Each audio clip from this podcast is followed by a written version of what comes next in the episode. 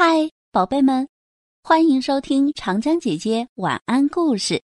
我是爱讲故事、更爱你们的长江姐姐。今天要给大家分享的故事叫做《兔儿爷》。准备好了吗？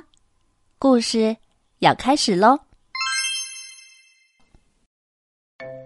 小白兔向来是儿童的宠物，雪白的绒毛。通红的眼睛，尤其是温顺的性格，让我们格外爱怜。每年中秋节，市面上除了卖月饼、水果、干果外，最引起我们孩子家兴趣的，就属泥塑兔儿爷了。本是兔儿，偏又以爷相称，在别的动物中，绝无这种殊荣。爷字，向来是与长辈、与威严连在一起的。在人间不说，单就诸神而论，我小时候就知道有灶王爷、土地爷、财神爷。对这些爷们，需格外敬畏，以免招灾惹祸。这兔儿爷。虽然也算得上广寒宫里的神兔，即使被称为爷，我们也并不惧怕他。相反，都觉得这兔儿爷和我们最平等、最亲近。每年的中秋节，都愿意请一尊兔儿爷来和我们玩耍。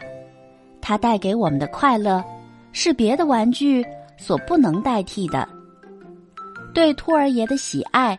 除了源于对生活中真实小白兔的温情之外，还由于兔儿爷多了几分童话色彩。兔儿爷的外貌就很特别，兔脸儿、人身子，那样子格外引人遐想。那时候，每逢买来一个兔儿爷，总是沉甸甸的抱在怀里。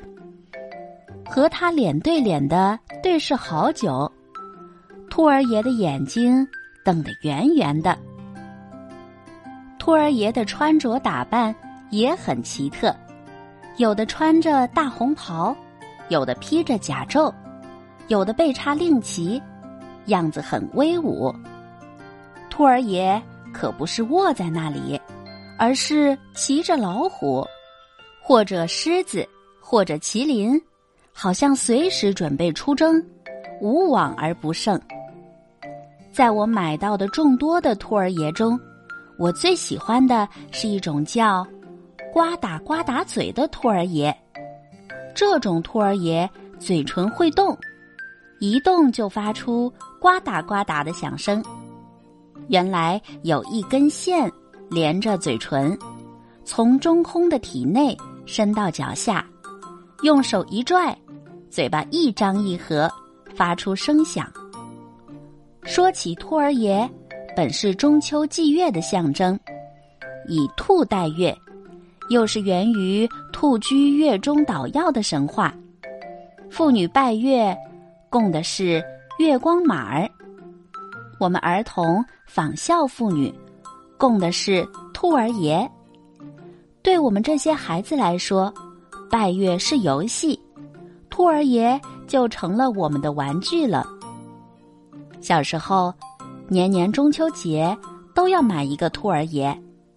开始年龄小，买个两三寸高的。随着年龄增长，买的兔儿爷也越来越大。我买过的兔儿爷，最大的有身高一尺的。兔儿爷最大的有两三尺高。这么高的，我没买过。一来抱不动，二来也没地方摆。已经好多年没见过兔儿爷了。如果现在有卖兔儿爷的，我一定买一个大个儿的。好了，小朋友们，故事就分享到这了。你最喜欢的玩具是什么呢？快快在下面留言告诉我吧。今天的故事《兔儿爷》，作者是金波。选自《快乐读书吧》金波经典美文选二年级下。故事时间就到这了，我是长江姐姐，明天见，拜拜。